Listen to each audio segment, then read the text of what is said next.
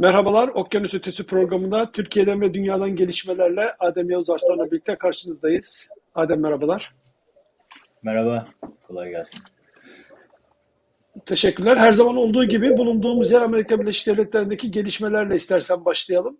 Ee, buradan konuşacağımız bazı konular var. Ee, aslında Human, Human Rights Watch'un raporundan bahsedeceğim ama istersen daha çok böyle toplumun neredeyse tamamını ilgilendiren konu COVID meselesinden bahsedelim. Ee, bir taraftan yayılıyor, öbür taraftan da tedbirler de artıyor. Testler e, neredeyse bulunamayacak kadar insanlar testlere koşuyorlar. E, bundan bir ay kadar önce booster aşı, aşısını üçüncü aşı olmak için herhangi bir yere gittiğinizde hemen aşı yapıyorlardı. Ama şimdi randevu veriyorlar çünkü insanlar e, akın akın bu üçüncü aşıyı da olmak için sıraya girdiler. Belki dördüncü aşı da önümüzdeki günlerde gelecek. Sen nasıl gözlemliyorsun? Bildiğim kadarıyla üçüncü aşı oldun. Ben de bir 15 gün kadar önce oldum. Bayağı bir böyle sarsıntılı geçirdim. Ee, işin doğrusu senin kadar kolay mesela aşıya hemen ulaşamadım. Böyle biraz randevular gittiler geldiler yaptım. 2-3 gün sonra ulaşabildim. Şimdi daha da zor diyorlar.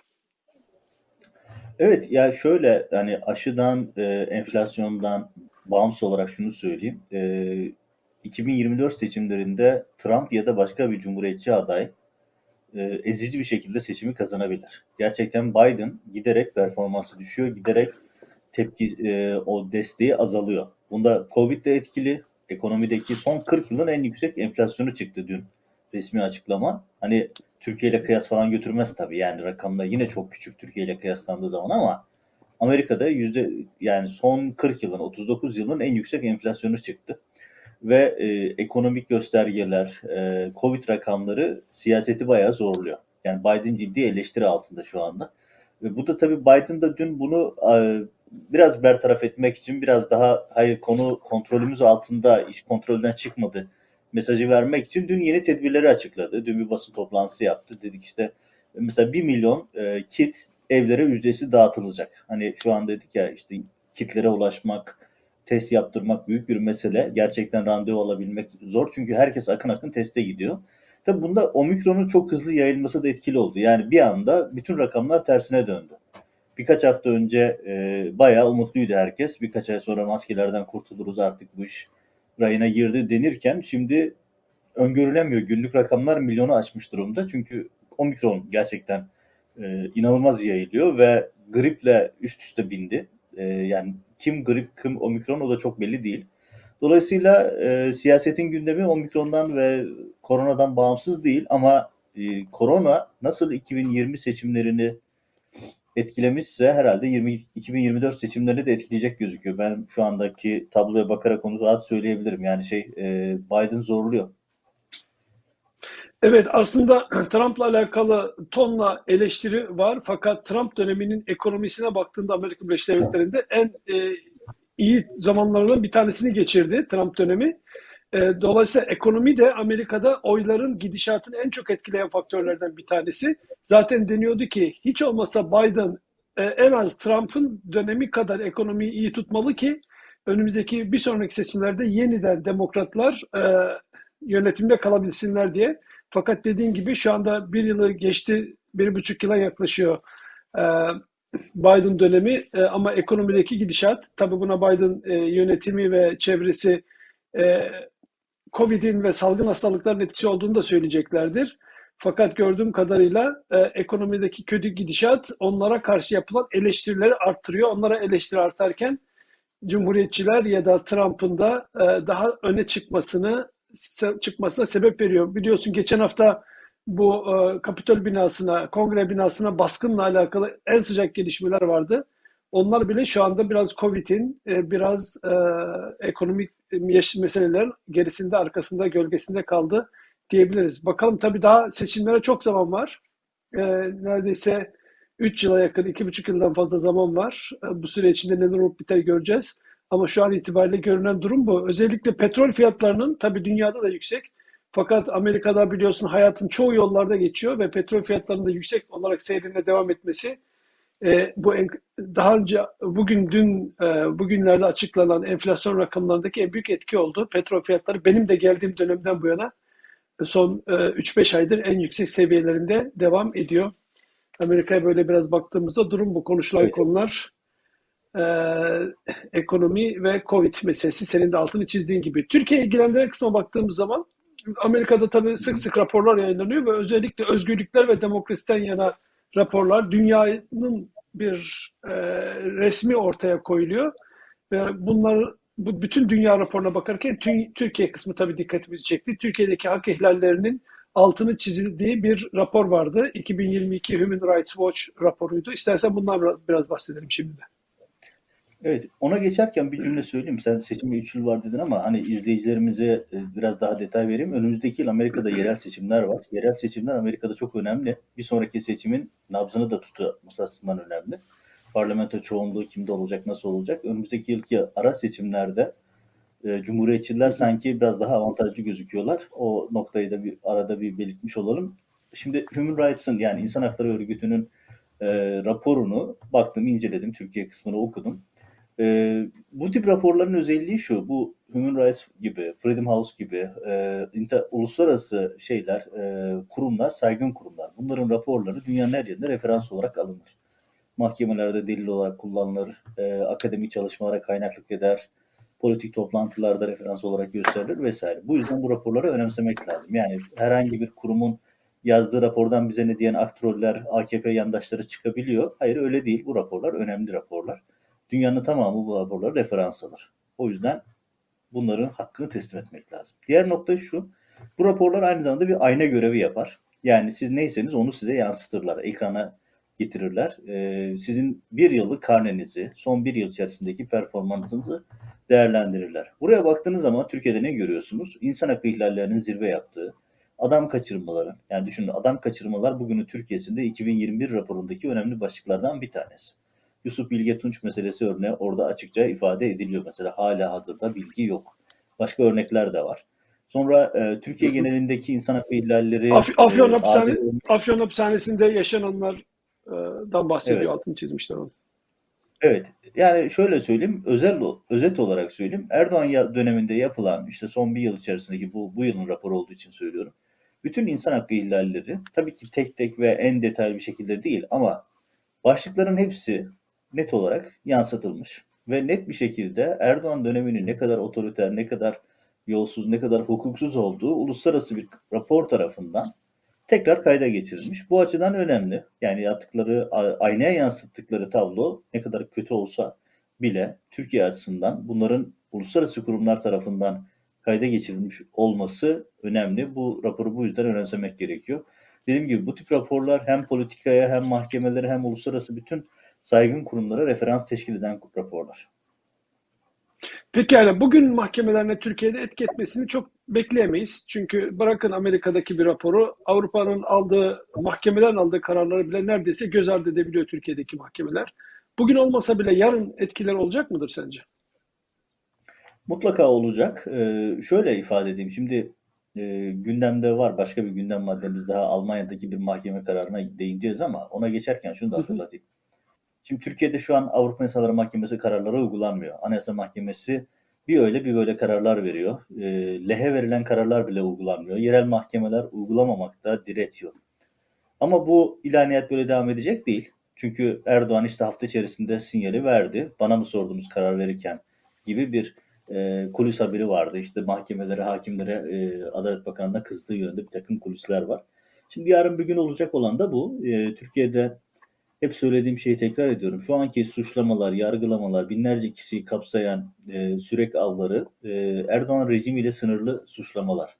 Böyle bir suçlama hukuken değil, siyasi suçlamalar ve Erdoğan rejimi bittiği gün bu davaların tamamı düşer. Düşmek zorunda. Şimdi burada bu tip mahkeme kararları ya da işte bu tip insan hakları örgütü raporları bugün dikkate alınmıyor olabilir ama yarın bunların hepsi önlerine konulacak. Bu uygulamayan kişilerin hepsi tek tek bunun faturasıyla karşılaşacaklar. O yüzden yargının Evet. siyasetin kontrolünden çıkıp hukukun insan hakları, evrensel kuralları, insan hakları e, kurallarının uygulanmasını uygulamasını gerekiyor. Ve ben şuna kesinlikle katılmıyorum. Yani ya ahim karar alsa ne olacak? Hayır, ahim karar alsa ne olacak değil. Ahim kararı çok önemli. Uygulamak zorundalar. Geciktirerek sadece ödeyecekleri faturayı arttırıyorlar. Başka bir şey değişmiyor. Ama eninde sonunda uygulayacaklar bu kararları. Evet, evet. Şimdi Amerika Birleşik Devletleri'nden geçmeden e, bir enteresan bir haber vardı. Gözüme çarpmıştı benim. Senin de e, anladığım kadarıyla sen de görmüşsün. Amerika'da bir taraftan ekonomi zor gibi gözükse daha doğrusu enflasyon anlamında yoksa işsizlik vesaire konusu hala Amerika'da çok düşük ve düşmeye de devam ediyor. E, bazı açıklar var. E, özellikle işte internet, IT sektöründeki açıklar zaten bunlar biliniyor. Bütün dünyanın e, ilgisi Amerika'da. Şirketler büyüdükçe IT sektörlerine talepler artıyor. Amerika'dan ve dünyanın değişik yerlerinden bu sektörde iş bulmak için sıraya girenler var. Sıraya girenler olduğu gibi iş açığı da çok çok fazla devam ediyor hala.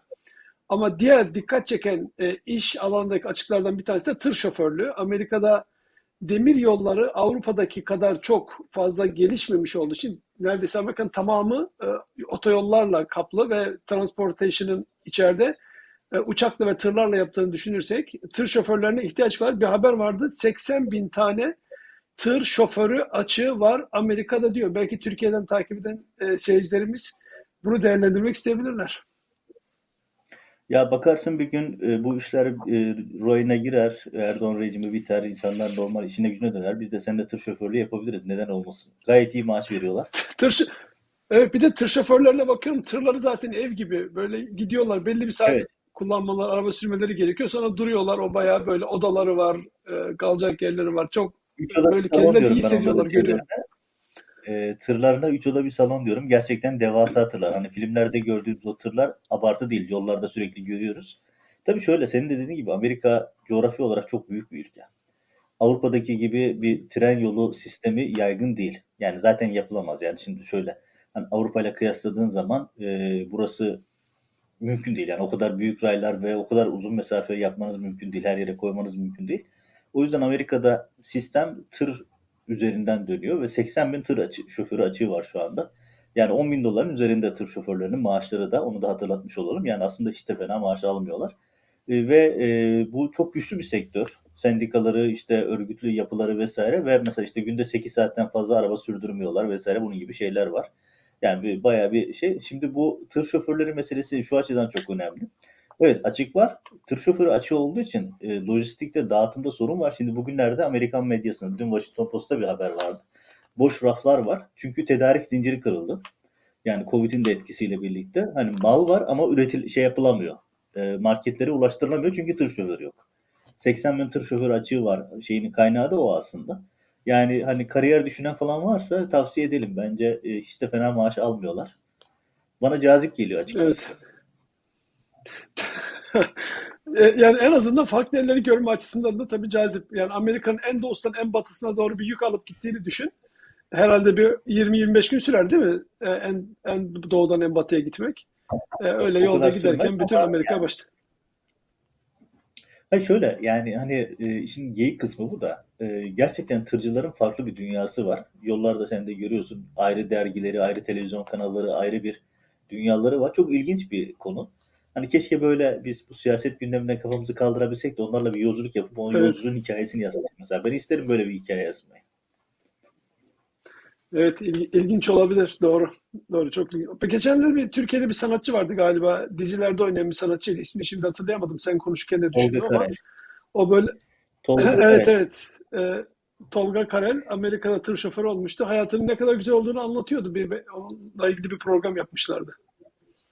Evet bir ara sıkıldı galiba. Saraya mesaj gönderip duruyordu. E, beni bir diziye alın falan diye.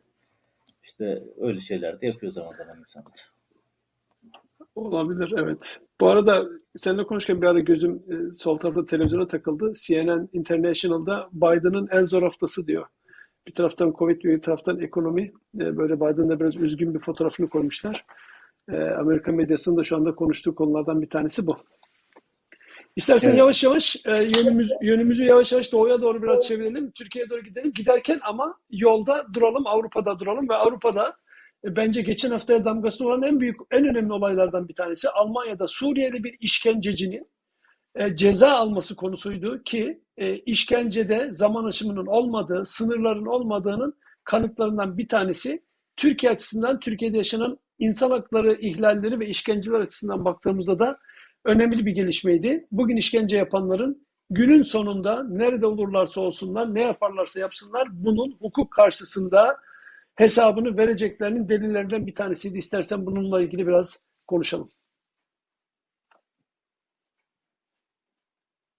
e, gündeme getirdik. Şöyle ki yani ben e, TR24 yazılarında bu davayı birkaç kez takip ettim, anlattım. Nedeni şu. Şimdi e, Suriye'de cezaevinden sorumlu e, cezaevinden sorumlu ve albay rütbesinde bir isim. İsmi de Enver R diye e, kodlanmış. İstihbaratçı bu kişi. Ve bu kişi e, 27 kişinin ölümünden binlerce kişiye işkence yapmaktan suçlandı Almanya'da. Ve hikayesi enteresan. İşte e, orada Suriye rejiminden kaçmış birisinin ihbarıyla fark ediliyor. E, ve e, bu kişi 59-58 yaşında bu kişinin yargılanması bitti ve müebbet hapse mahkum oldu. Bu kişi iltica etme, yanlış okumadıysam iltica etme e, amacıyla Almanya'ya gitmişti.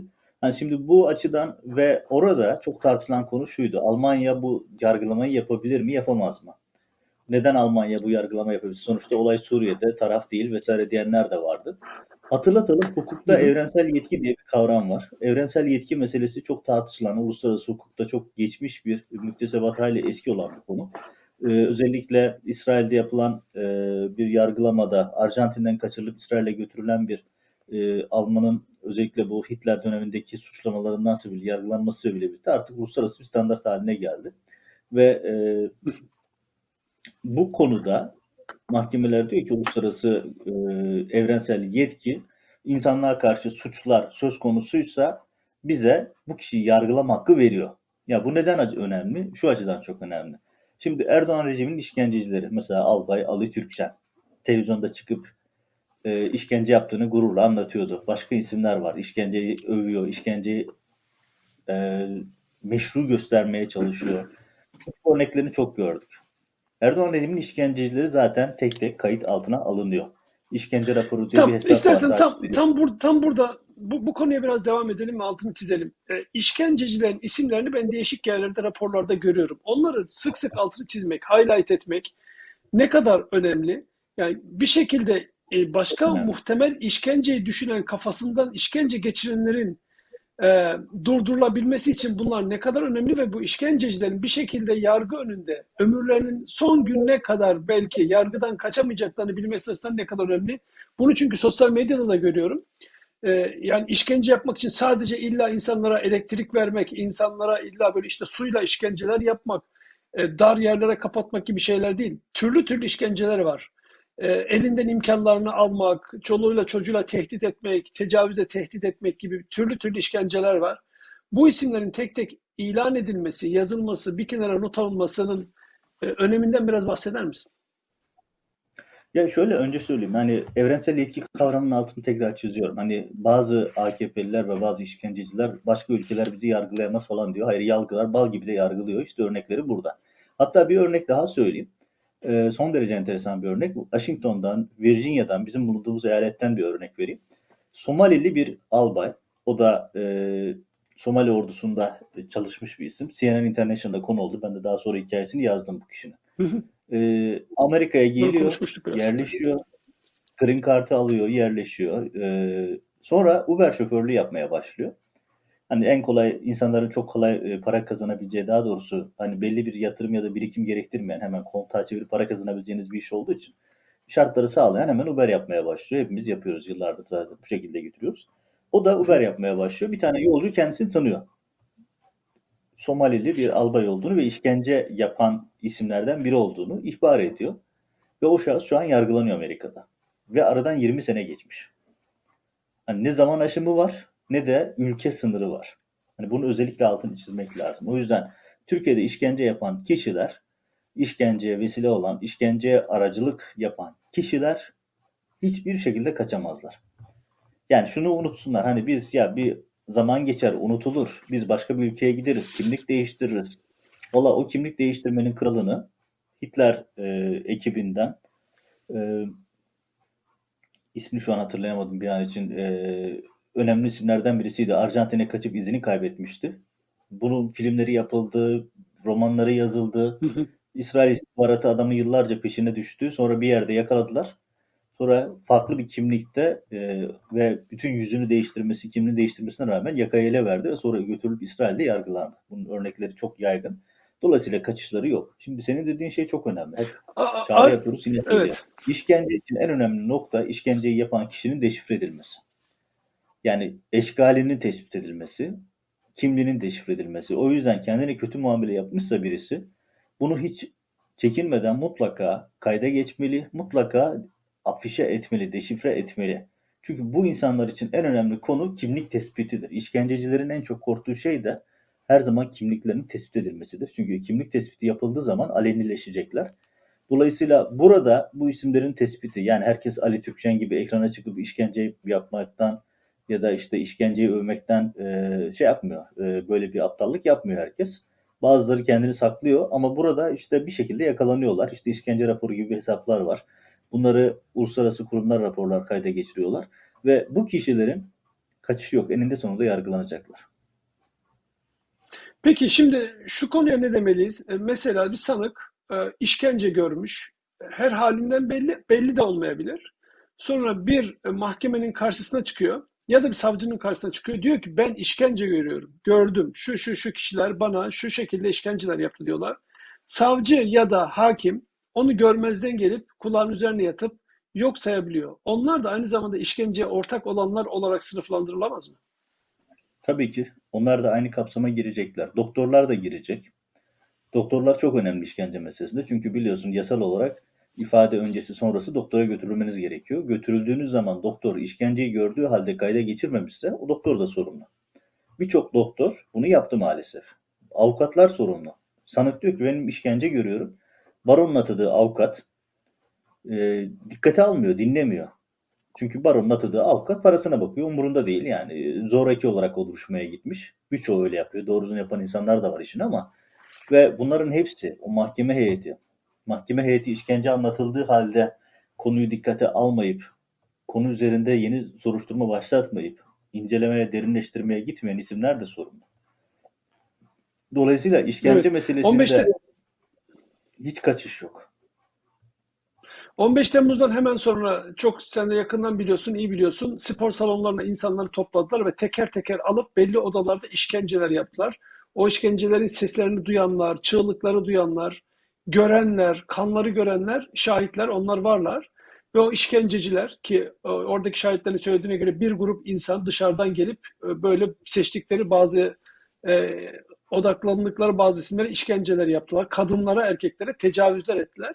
Sonra onları götürdüler doktorlara. Doktorlar bir şey yok diye oradaki hatta kendi yanlarına koydukları doktorlara doktorlar da bunda bir şey yok diye raporlar yazdılar. Dolayısıyla silsile halinde hepsi işkenceden sorumlu olacaktır. Bunun da altını çizmek, onlara, onlara hatırlatmak, işkence görenlerin de onları deşifre etmesini sağlamak anlamında önemli olduğunu düşünüyorum. Burada şu ilaveyi hatırlatayım. Ee, o da şu. İşkence eskiden işkence vardı. Ben Mesleği Polis Adliye muhabirinden başladım. Yıllarca bunların haberini yaptık. Hatta e, birçok kişi hatırlamaz. Manisalı Gençler davası vardı. 90'larda çok konuştunuz. Ben o davayı İzmir'de YGM'de yıllarca takip ettim. Hatta piyasadaki tek mahkeme fotoğrafını da çeken bendim. O, o davayı yıllarca izlemiş birisi.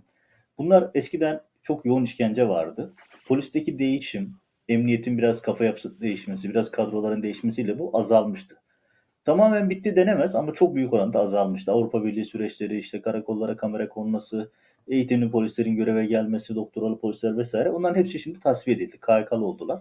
İşkence artık alenileşti. Her yerde işkence var, yaygın bir şekilde var. Dahası bu rejim işkenceyi yapmaktan utanmadığı gibi saklamıyor da. Anadolu Ajansı eliyle, TRT eliyle yapılan işkenceleri servis ediyorlar. Hatta rejimin gazetecileri, Cem Küçükler, Fuat Uğurlar, işte başka isimler ekranlara çıkıp işkence teknikleri hakkında şey paylaşıyorlar, görüş bildiriyorlar. İşkencelerin nasıl yapılabileceğini anlatıyorlar. Kafaya sıkmaktan işte yok işte waterboarding yani şey e, waterboarding ne diyorduk? İşte suyla işkenceler vesaire yani İşte suyla bunlar işkence e, böyle. evet. yani bunlar e, bu tip şeyler e, ekranlara çıkıp adamlar pervasızca savunuyorlar. Ve bunların hepsinin yargı konusu olacağını biliyorlar. O yüzden ölümüne bu rejimi savunuyorlar. Çünkü bu rejim döndüğü zaman bu yargılamalar kaçış, olarak, kaçış yok önlerine gelecek. Delil aramaya da çok gerek yok çünkü Anadolu Ajansı'nın, TRT'nin arşivi yeterli. Yavuz medyasındaki yayınlananlar Evet. yeterli. Kaldı ki Gökhan Açıkkollu gibi işkenceyle öldürülmüş, sonra da görevine iade edilmiş öğretmenler var. Bakın işkenceyle öldürülmüş ve sonra görevine iade edilmiş. Halime Gülsu, öğretmen. ilacı verilmediği için hayatını kaybetti. Bu da bir işkencedir Evet. ve tescilli bunlar. Kayıtlı. Birazdan Ahmet Altan'ı konuşacağız ama ondan önce sana bir soru sormak istiyorum. Seni bu son zamanlarda Türkiye'deki mahkemelerden ya da devlet makamlarından ya da bürokrasiden arayan oldu mu? Hiç sana ulaşmaya çalışan, telefon açan, e-mail yazan? Hangi anlamda soruyorsun? Şaşırdın. İşte şaşırdın değil mi bu soruda? E, Reza'yı bulamıyorlarmış. Belki sana sorup yerini öğrenebilirler diye. Reza'yı bulmalarına gerek yok. Reza'nın ekipleri, şirketleri Türkiye'de çalışıyor. Hatta Boğaz manzaralı bir ofisi var bir tane şirketinin. Şirketi gayet iyi döşenmiş. İşleri gayet yolunda. Çuvalla paralar geliyor gidiyor. Şu anda hatta bir tanesinin yerini de söyleyeyim. E, gümüş suyunda. Çok gayet güzel iş yapıyorlar. Gayet yerleri yerinde, paraları yerinde. Dönüyor paralar. Amerika'ya para transferleri var. Bu kadar kirli para transferi rüşvetsiz ve siyasi korumasız olmaz Metin. Bak seni bilmiyorum ama benim banka hesaplarım Türkiye'de yıllar önce donduruldu. El kondu. Benimki de donduruldu. Hiçbir şeyim yok. Uluslararası bir kuruş para trafiği yapamam. Çünkü yasaklandı hepsi yıllar önce. Gazeteci olduğum için ve yazdığım kitaplardan dolayı. Birisi benim hesabıma para yatırsa teröre yardım yataklıktan tutuklanır. Bu kadar açık ve yani bunu şundan söylüyorum. Takip ettikleri zaman gereğini yapıyorlar. Bunu anlatma nedenim o. Şimdi mesela hatta Amerika'ya dosya gönderdiler. Benim Amerika'daki çalıştığım banka kredi kartımı ve hesabımı kapattı. Çünkü teröre destek suçlaması ağır bir suçlama. Hani ben sonra gidip onlara izah ettim, anlattım vesaire falan ama yani hani bunları yaşadık, yapıyorlar. Bunları söyleme nedenim şu. Ama Zarrab'la ilgili bunları yapmıyorlar. Zarrab hala Türkiye'de şirketlerini çalıştırmaya devam ediyor. Hala insan çalıştırıyor. Hala para transferleri yapıyor. Türkiye'den Amerika'ya para transferleri hala devam ediyor. Ve bunları yapabilmesinin tek yöntemi var. Rejimde birilerini, sarayda birilerini beslemesi. Başka türlü seç- mümkünatı yok. Olmadığını da herkes biliyor. Hayır biz bizzat biliyoruz. Çünkü birinin mal varlığına el koyduğunuz zaman başına neler geleceğini yaşayarak görüyoruz. Bizzat kendimiz görüyoruz. Ama Reza Zarrab para transferlerini, şirketlerini yönetme işini devam ediyor. Hala İstanbul'da onun adına çalışan insanlar var. Şirketleri var ve çuvalla para gelip gitmeye devam ediyor. Bunun şahitleri var. Hani üzerinde çalıştığım konuyu söylemeyeyim ama yakında e, yani teyit etmeye çalıştığım bir belge üzerinde çalışıyorum. Yoksa aslında bayağıdır çalıştığım bir konu var. Yeniden bir e, Reza Zarrab dosyasıyla karşınızda olmak istiyorum bugünlerde.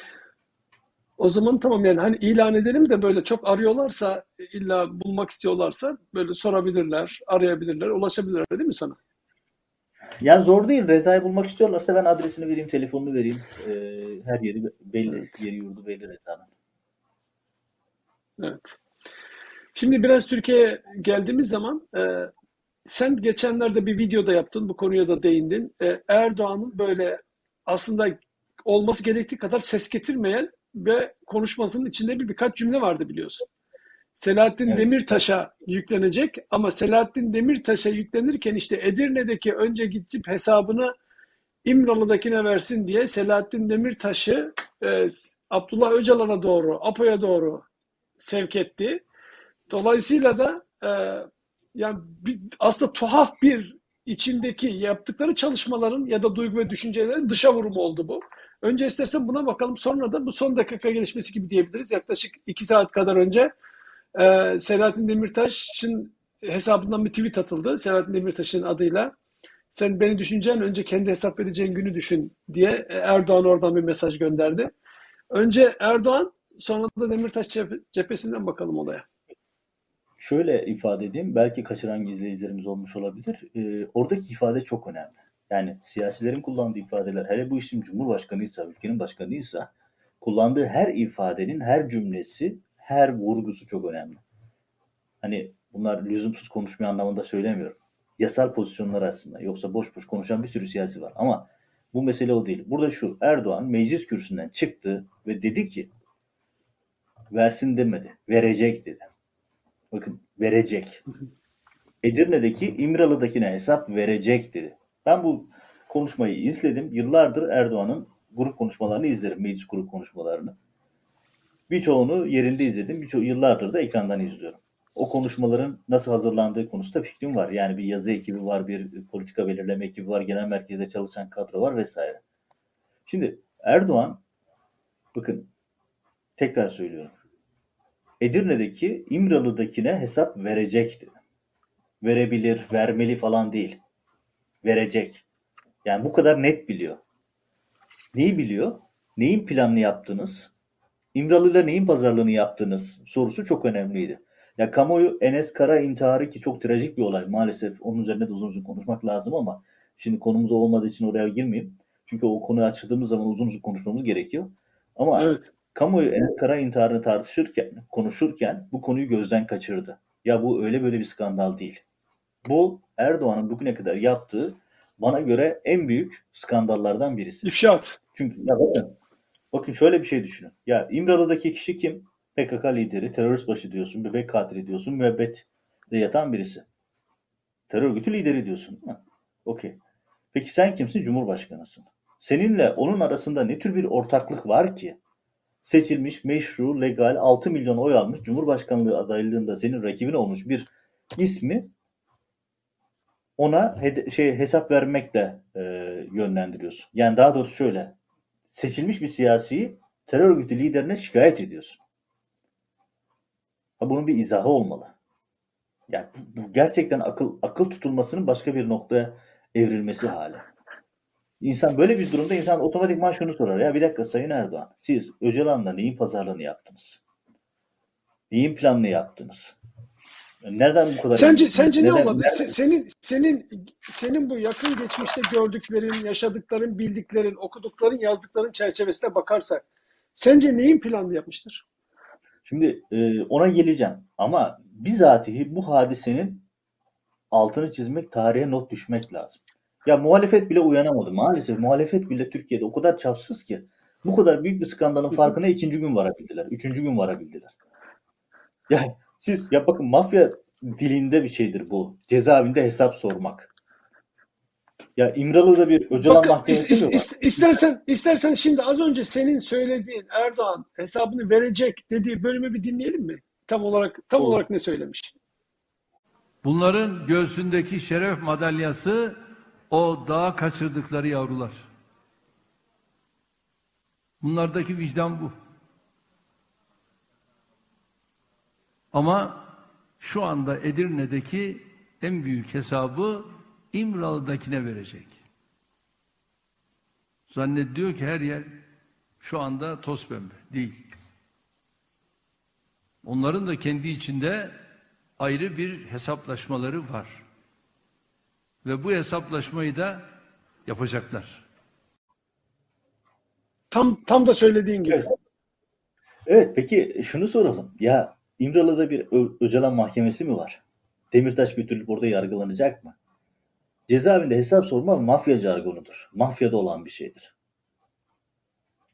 Bakın Demirtaş'la ilgili yapılan şey bir tehdittir. Ülkenin Cumhurbaşkanı, Başkanı cezaevindeki bir siyasi parti liderine, yöneticisine başka bir örgüt yöneticisinden tehdit gönderiyor.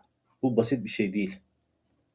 Gerçekten ben dinlediğimde ya dili mi suçtu falan diye özellikle birkaç kez dinledim. Şöyle değil, çok bilinçli programlı bir şekilde yapılmış.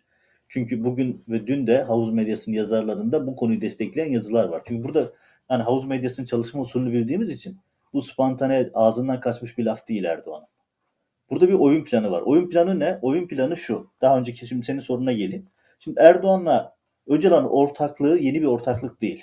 Daha önce bunun defaatle örneğini gördük. Nedir? Seçim öncesi Öcalan'dan mektup getirdiler. Ve bakın Öcalan Erdoğan için seçim kampanyası yaptı bu ülkede. Kardeşi televizyona çıkartıldı TRT'ye ve Öcalan şey Erdoğan ne dedi? Ya ben Abdullah Öcalan'ın kardeşinin kırmızı bültenle arandığını bilmiyorum dedi. Yani dalga geçti. Yani Osman Öcalan'dan bahsediyoruz. Kırmızı bültenle. Yani gazetecileri aradığınız şey harcadığınız enerjinin yüzde birini onlara harcasanız herhalde bilirsiniz değil mi? Devam edelim.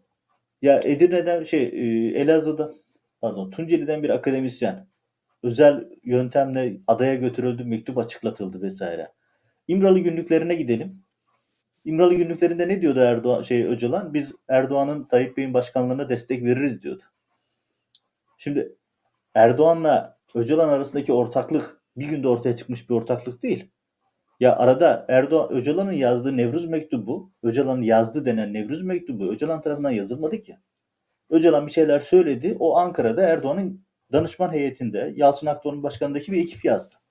O meşhur Nevruz Meydanı'nda Nasıl okunan bir- mektubu yazan Nasıl bir işbirliğidir, nasıl değişik insanların bir arada buluşmasıdır. Yani neler oluyor kardeşim diyesi geliyor insanın. Ya İmralı'yla İmralı'yla Hakan Fidan MİT denkleminde yapılan görüşmeler. Tabii ki istihbarat örgütü giriş- gizli görüşmeler yapar ama oradaki görüşmeler hiç öyle şey görüşmeler değil.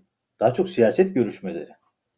Yani örgüt nerede duracak? Siyaseti nasıl... Ya düşünsenize Demirtaş'tan rahatsız olan bir Öcalan var. Demirtaş'tan nefret eden bir Erdoğan var. De, Öcalan Demirtaş'tan rahatsız çünkü Öcalan şöyle düşünüyor. Bu örgütün edeli, ezeli ebedi lideri benim. Demirtaş benden daha popüler hale geldi diyor. Böyle bir psikoloji içerisinde. E, Erdoğan da zaten Demirtaş'tan nefret ediyor. Çok basit bir gerekçesi var. Seni başkan yaptırmayacağız ifadesi. Demirtaş şu an dışarıda olmuş olsa bu kadar rahat top oynatamayabilir Erdoğan. E, cezaevinde olmasının tek nedeni de Erdoğan değil mi zaten? Ya düşün bak şöyle söyleyeyim. Tekrar geriye çıkıyorum. Diyorum ki ya bu iş gerçekten büyük bir skandal ama Türkiye'de birçok kesim bu skandalı anlayamadı bile. Ülkenin Cumhurbaşkanı bir siyasi parti lideri, eski Cumhurbaşkanı adayı onu cezaevindeki örgüt yöneticisine şikayet ediyor. Bakın bu Demirtaş için tehdittir. Demirtaş'ın can güvenini tehlikeye atıyor şu anda Direcim. Ve burada muhalefetin yapması gereken şey Demirtaş'ın yanında olmak. Ya bu Demirtaş'a kutsanacak bir şeyler yaptığın anlamı değil. Cezaevindeki herkesin hayatı, can güveni devlete emanettir. Bu Akis de olabilir, Demirtaş'ın kendisi de olabilir fark etmiyor. Buradaki en kritik sorulardan birisi şu. Ya Bahçeli bu işe ne diyor acaba? Hani HDP'yi muhatap almak vatana ihanettir diyor bağırıyordu meclis kürsüsünden Bahçeli. İmralı'dan mektup geldi. İmralı'dan destek geldi. MHP ile İmralı aynı çizgiye geldi. Ve böyle bir tablo içerisinde Bahçeli son derece sessiz. Bahçeli demiyor ki ya bir dakika kardeşim ya e, bizim yani biz tamam Erdoğan, Bahçeli müttefik, Perinçek de yancı. E, Okey'e dördüncü mü seçiyoruz? İmralı dördüncü mü diyecek yani. Demesi gerekiyor değil mi? Demiyor. Hiç öyle bir rahatsızlık ifade etmiyor. Ve düşünün bugün E Buradan buradan buradan çıkan sonuç o masada bera- o masada beraber oturuyorlar. Dörtlüyü beraber kurmuşlar. Evet. Peki bugün ne yayınlandı? İşte Welle'de okudum yanlış hatırlamıyorsam. İsim vermeyen bir AKP'li Öcalan'ın yeni mektup yazacağını söylüyor. Hani Evet, ben bunu niye önemsemek lazım? Şu açıdan önemsemek lazım. AKP'de işlerin nasıl döndüğünü bildiğimiz için söylüyorum. Erdoğan çarşamba günü mecliste bu toplan bu lafı ederken aslında bunun öncesinde uzun bir hazırlık dönemi, bir pazarlık dönemi oldu. İş netleşti, artık şekillendi, ilan edildi. Şimdi kamuoyu oluşturma algı aşamasındalar. Önümüzdeki dönemde hep söylüyoruz ya günlerdir bu platformlarda anlatıyoruz. Diyoruz ki Erdoğan bu seçimi kazanmak için her şeyi yapacak. Bu her şeyin içerisine her şeyi koyabilirsiniz. Terör dahil, her türlü e, kumpas dahil. İşte İyi Partili belediye başkanına KYK'lı birini nasıl alırsın diye soruşturma açıyorlar. Öbür taraftan Deva Partisi il başkanını tutukladılar dün. Öbür taraftan yine bir başka Deva Partili'ye soruşturma açıldı. Böylelikle sağdan soldan işte zaten HDP kapatılma e, arifesinde böyle bir tablonun içerisinde Öcalan devreye giriyor. Yani bilmiyorum hani e, çok şey bir laf ama düşünenler için ibret alacak çok şey vardır ya işte aynen öyle yani. Biraz düşünenler için çok şey ifade eden bir durum ama bakalım yani MHP cephesindeki kabullenilmişlik bana son derece enteresan geliyor. AKP cephesinde öyle bir sıkıntı yok. Onların tek derdi mevcut koltuklarını korumak, rantlarını devam ettirmek. Başka bir gündemleri yok. E, Dolayısıyla onun için her şeyi yapabilirler. Hatta Öcalan'la beraber miting bile yapabilir Erdoğan. Hiç belli olmaz. Hani bir dönem e, yanına e, Kürt açılımı bahanesiyle bir takım ünlü isimleri almıştı. Kürt mahallesinden önemli isimleri. E, onlarla e, miting meydanlarına çıkmıştı. Hani abartıyorum ama yarın Öcalan'la miting meydanına çıkabilir mi? Neden olmasın? Seçimi kazanacaksa yapabilir böyle bir şey. Tabii bir şekilde Bahçeli'nin artık bu oyunun bir parçası olduğu kesin. Yani Erdoğan ve iktidar Erdoğan ve çevresinin iktidarda kalabilmesi için ve Türkiye'nin bugünkü kazanımların hepsini kaybettiği ortama desteklemek için e, Bahçeli'nin nasıl geçmişteki bütün birikimlerinden, bütün söylemlerinden döndüğünü, başka şeyler söylediğini, söyleyebileceğini ve bunlar hiç böyle yani e, hiç yüzü şekli değişmeden yapabileceğini hep beraber gördük. Erdoğan'la ilgili bütün o söylediklerini hatırla. 17-25'i hatırla. Seni Cumhurbaşkanı yaptırmayacak mıyız dediklerini hatırla. Sonrasında bugün Erdoğan'a verdiği desteği hatırla. Yani nasıl 180 derece farklılıklar olduğunu gördük. Ya Bahçeli bunu yapıyor, yapmaya da devam ediyor. Fakat hayatlarının belki öğrencilik yıllarından bugünlere kadar 50'li 60'lı yaşlara gelmiş MHP'liler bunları nasıl kabul ediyor? Ben onu biraz anlamakta zorluk çekiyorum. Bugünkü acaba işte Gün Sazanoğlu, e, neydi Süleyman Sazak, MHP'nin e, isimlerinden bir tanesi MHP'den istifa ettiğini açıklamış.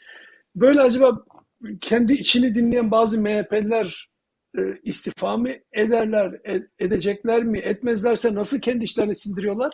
Valla siyaset enteresan bir şey. Hele Türkiye'de çok daha enteresan bir şey. Yani siyasetten ziyade burada temel nokta şu rant meselesi. MHP'liler durumdan çok memnunlar. İktidar ortağılar. İktidarın bütün nimetlerinden faydalanıyorlar. Özellikle güvenlik, yargı bürokrasisi, emniyet, bütün kadrolar kendilerine verildiği için son derece memnunlar. Hayallerini kurdukları her şeye ulaştılar. Ama yani etik kaygılar, itibar, onur vesaire öyle bir kaygıları yok. Onlar çok da umurlarında değil şu anda. Öyle olmuş olsa, bak öyle olmuş olsa son 6-7 yılda yapılanları, söylenenleri, altına imza atılan şeyleri bir düşünün bakalım. Bir insan bunları nasıl kaldırır? Ya demek ki çok büyük rantları var, çok büyük çıkarları var. Ya da eskiden de öyleydiler. Sırf pazarlık unsuru olabilmek için hesap soracağız, Bilal'i burada yargılayacağız falan diye demeçler verdiler. Ama baktılar ki Erdoğan da hani Reza Zarrab'dan az önce örnek verdik. Reza Zarrab'ın çok meşhur tarihe geçen bir lafı var biliyorsun. E, fiyatı olan herkesin şey e, rüşvete meyilli herkesin bir fiyatı vardır demişti. Yani rüşvete meyilli değilsen fiyatın yoktur. Ama rüşvete meyilliysen bir fiyatın var. Demek ki o fiyatı da Erdoğan ödeyince fiyat taraflarını da değiştirmiş oldular. Evet, istersen şimdi sona doğru biraz Ahmet Altan'dan bahsedelim. Program başında da söylemiştik. Ee, Fransız haber ajansı AFP'ye röportaj vermiş. Ee, son çıktığından bu yana e, verdiği ikinci röportaj yanlış hatırlamıyorsam bu. Güzel de bir fotoğrafını yayınlamışlar. Belki yönetmen arkadaşımız onu ekrana getirebilirse evinde balkona çıkmış böyle biraz da güneşe doğru dönmüş. Heh, şöyle ayağını da uzatmış. E, Fakat altını çizen cümle şuydu bütün bu röportajdan. E, sürgünde olmayı, e, hapishane hapishanede yatmayı sürgünde olmaya tercih ederim demiş. E, Ahmet Altan kendi açısından, kendi perspektifinden olaylara bakmaya devam ediyor. İçeride yaşadığı zamanları anlatırken oradaki hikayeleştirdiği şeyleri hepimizin gözünün önüne serdi. Oradaki masum bir şekilde yatan insanların haklarını içerideyken savundu. Çıktıktan sonra da cesurca savunmaya devam ediyor. Gerçekten bu dönemin en önemli figürlerinden bir tanesi Ahmet Altan oldu, olmaya da devam ediyor. Evet yani röportajın tamamını görmedik. Yansıtılabildiği kadarını gördük. Ben merakla röportajın tamamını bekliyorum. Ee, yayınlanan fotoğraflar da çok güzel. Yani kahvede içmeden. Hani ben sigara içmeyen birisiyim ama öyle bir e, güzel sigara fotoğrafı koymuş ki insanın e, sigaraya karşı alerjisi azalıyor. Hani böyle bir şeyi. Ben de bir Ee, kısmını ve, bir e, kısmını video olarak yayınlamışlar. Orada sigara hem sigara içiyor hem konuşuyor. Tam o şey kısmını Evet, e, videoda yani da sigara e, kahve İngiliz- İngilizce olarak anlatmış. Ahmet Altan. Evet, sigara kahve lobisi diyorum ben onlara espri olsun diye ama şöyle ifade edeyim. Şimdi Ahmet Altan e, işte sürgüne gitmektense cezaevini tercih ederim, ettim ifadesini kullanıyor. Orada diyor ki yani sürgünde olmak cezaevinde olmaktan zor. Evet bu kısma katılıyorum. Sürgünde olmak cezaevinde olmaktan zor. Ama bence sürgünde olmak ya da cezaevinde olmak meselesinde eylemin kendisinden ziyade önemli olan ne yaptığınız. Yani sürgünde olup hiçbir katma değer sağlamadan ya da cezaevinde olup hiçbir katma değer sağlamadan yılları geçirebilirsiniz. Ama cezaevinde olup işte Ahmet Altan örneğinde olduğu gibi kitaplarınızla, duruşunuzla, verdiğiniz ifadelerle, mahkeme sürecinde yaptıklarınızla tarihe geçersiniz. Ahmet Altan bunu yaptı. Cezaevindeki duruşu, söylemleri, o birkaç cümlesiyle birlikte tarihe geçti. Yani cezaevini hani hariçten gazal okumak gibi gelmesin kimseye. Bence cezaevi sürecini dolu dolu değerlendirmiş ve gerçekten hakkını vermiş bir isim. Hani mahpusluğun da hakkını verdi. Hani eminim Ahmet Altan diyor ki ben yurt dışında yapamazdım derim. Ve bence Ahmet Altan'dan süper bir sürgün de olurdu. Yani muhteşem işler, yazılar çıkartır, demeçler verir, muhteşem bir mücadele örneği sergilerdi. Ha, o içeride olmayı tercih etmiş ayrı bir konu. Ama ben hani bu tartışma işte sürgün mü iyi yoksa mah mahpus olmak mı ceza mı iyi mi tartışmasından ziyade ben mekandan çok sonuca üretilen işe bakmayı tercih edenlerdenim. Yani dediğim gibi yıllarca sürgün kalıp zerre katma değeri olmayan insanlar var. Ama sürgünü çok iyi değerlendirmiş, ürün vermiş, e, tarihe not düşmüş insanlar var. O açıdan sürgünde çok değerli buluyorum. Hani sadece ceza çünkü cezaevinde olduğunuz zaman şöyle bir handikapınız var. Hani cezaevinde olduğunuzda konuşamıyorsunuz, yazamıyorsunuz, mücadele edemiyorsunuz. Tabii ediyorsunuz belli bir oranda ama ama sürgünde olmanın bir avantajı var. Özgürsünüz ve mücadele etme imkanınız var. Konuşma imkanınız var, demeç verme imkanınız var, yazı yazma imkanınız İşte- var. Dolayısıyla sürgün olmayı Burada da altı- gerekiyor. İşte burada da altını çizmemiz gereken bir mevzu daha var. Eğer sürgündeysen de o sürgünün de hakkını verebilmen gerekiyor. Ben nasılsa çıktım, kurtuldum deyip bir kenara çekil bir kenara çekilmek, böyle sadece işte kendi iç dünyanda kalmak. Tabii ki psikolojiler bozuluyor, farkındayız. Ama bu bir şekilde böyle bir silkelenip kendine gelmek, e, aynı sebeplerden dolayı sen sürgündeyken içeride dört duvarın arasında kalan, yıllarca 5 yıl, 6 yıl, 7 yıl içeride kalan insanlar var. Onlarla empati yapmak, düşünebilmek, bir şeyler yapmaya çalışmak, kendi bulunduğun e, yer neresiyse oralarda işte hukuken hakkını savunmak, onların sesini duyurmaya çalışmak. Yani Ahmet Altan'dan alabileceğimiz çokça dersler var. O bütün bunların çoğuna sahip değilken bile e, dünyanın her yerine sesini duyurmaya başardı. Herkesin alması gereken dersler var. Mesela bugün bir tweet atmıştım. O tweette sizce sürgünde kalmak mı daha zor, hapiste kalmak mı daha zor demiştim. Aslında belki öyle bir madde daha sormak gerekebilirdi. E, İkisi de mi zor diye. Çünkü birçok yorum gelmiş altına baktım. E, Hapiste olmak da zor, sürgünde olmak da zor. Fakat önemli olan işte onları değerlendirebilmek. Hatta bazen hapiste olmak da kolay, sürgünde olmak da kolay diyenler var. Fakat genel olarak gördüğümde hapishanenin şartlarının hem hapishanede kalan için hem çevresi için çok zor olduğunu gördüm. Şöyle e, bir katkı ilave daha yapmak lazım bu konuda. Yani şimdi sürgün mü, mahkum mu cezaevi meselesinden ziyade yani sürgünlük meselesinde Ahmet Altan'ın do- haklı olduğu bir şey var. Sürgünlük kolay bir şey değil. Hele belli bir yaşın üzerindeysen ve e, sıfır olarak yani Meriç'ten, Ege'den kaçıyorsun ya da bir şekilde e, uçakla kaçabildin, çıkabildin, sürgüne gittin. En fazla bir valizin oluyor yanında. En fazla. Bir sırt çantasın oluyor. Yani her şeyi sıfırlıyorsun. Bütün birikimlerini ve hele gittiğin ülkede bilmediğin bir dile gidiyorsan tamamen sıfırlanıyorsun. Başka bir ülkenin başka bir dilini hani herkes İngilizce konuşmuyor sonuçta. Böyle bir ortamdasın. Bu açıdan evet çok zor sürgünlük. Ama sürgünlüğün kattığı çok önemli kazanımlar var. Dünya tarihi bunun örnekleriyle dolu. Ben daha çok şu e, Ahmet Altan'ın muhtemelen röportajın diğer bölümlerinde vardır yoksa bile onu kastettiği açık. Şimdi biz yani sen ben sürgünde olan insanlar biz kariyer arayışı içerisinde değiliz. Hani kendimize hani biz ekonomik bir gerekçeyle göç etmiş insanlar değiliz. Kendimize gidelim yeni bir kariyer açalım. Orada iyi para kazanalım, güzel evlerde yaşayalım, iyi arabalarımız olsun, tatilimizi yapalım. Öyle bir derdimiz yok. Böyle bir fikir sancısı çeken insanın sürgünü normal e, ekonomik gerekçelerle yapılmış göçmekten farklı. Ahmet Altan'ın özellikle altını çizdiği şeydi biraz o. Yani çünkü fikir sancısı çekiyorsun. Yani bir şeyin mücadelesi içerisindesin. Bir şeyin kavgasını veriyorsun. Ve bir taraftan da o gittiğin yerde ayakta kalmaya çalışıyorsun. Yani ben söylüyorum. Genetik profesörü arkadaşım var benim. Adam McDonald's'ta yemek dağıtıyor. McDonald's'ın delivery'sinde çalışıyor. Ne bileyim işte e, dahi derecesinde adamlar ayak işleri yapıyor. Niye? Çünkü sürgün olmanın doğasında Ama var. ama ama, ama, ama lütfen lütfen burada bir şey söylememe müsaade et. Evet ilk zamanlar böyle oldu. Fakat şimdi o kapasiteli insanlar eğer bu kapasitesinin e, karşılığını bulabilecek bir ülkeye gittiyse o kadar hızlı bir şekilde kendi yaptıkları kariyerlerini geliştirebildiler ki bu gerçekten hayret verici. O, o da ayrıca takdir edilesi konulardan bir tanesi. Ya o şöyle. Yani şimdi onu e, adını tam koymak lazım. O da şöyle. Şimdi sürgüne gittin. Sıfırladın. Hiçbir şeyin yok. Legal sorunların var. Bir geçiş dönemi yaşıyorsun. O geçiş dönemi bazen iki yıl bazen beş yıl sürüyor.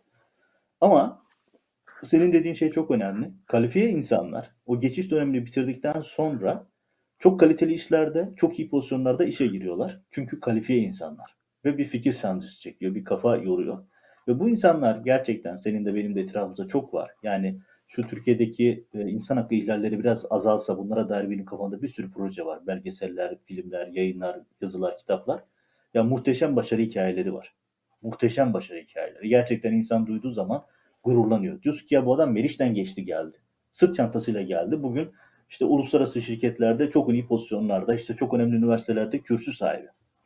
Hani şöyle söyleyeyim, AKP'liler ya da işte onların işbirlikçileri yarın bir gün Amerika'ya çocuklarını eğitime gönderecekler. İşte Georgetown'a gelecek, Ivy League'deki okullara gelecek. Bakacak ki karşısında KYK'lı bir profesör var. Türkiye'den kovduğun, Meriç'ten geçen, Ege'den botla geçen insanlar. Onlardan ders alacaklar. Onunla karşılaşacaklar, onlarla geçecekler. Evet bakıyorum sadece bu KHK'lar kendileri değil kendileri geçtikten sonra çocukları da en iyi okullardan kabuller almaya başladılar. En iyi yerlerde çalışmaya başladılar. Bugün bir tweet görmüştüm. Avrupa'da bir hanımefendi işte Gökhan Bey'in hanımı yani Tülay Açıkkollu yazmış. Gökhan Bey'in e, ölümünün üzerinden geçen bu 5 yıldan sonra kızının e, benim boyumu geçtiğini göremedin. E, oğlunun işte IT sektöründe ülkenin en iyi üniversitelerinden bir tanesinden kabul aldığını göremedin vesaire yazmış. Bir şekilde de işin bu tarafı var yani. E, görüyorum, duyuyorum pek çok insan ya kendisi ya evlerinden, ailelerinden bir tanesi bulundukları ülkeye o kadar hızlı adapte olabilmişler ki okullardan eğitime, iş dünyasına kadar maşallah güzel başarılar var. Onları görüyorum. Takdir de ediyorum. Peki bitirelim mi? Ne dersin? Evet. Pekala. Teşekkürler. Ahmet Altan iyi oldu. TR, T- TR724 Ahmet Altan'ın bu son röportajıyla alakalı güzel bir haber yapmış. Gazeteci yazar Ahmet Altan sürgünde olmak, mahkum olmaktan daha zor diye o efsane fotoğrafını da koyarak bir haber yapmışlar. Detaylarını görmek isteyenler oradan bakabilirler.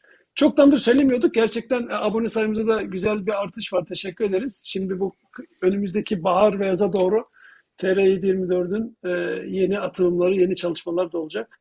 Böyle abone olmayı, eşe dosta duyurmayı da ihmal etmeyelim diyelim. Hoşçakalın.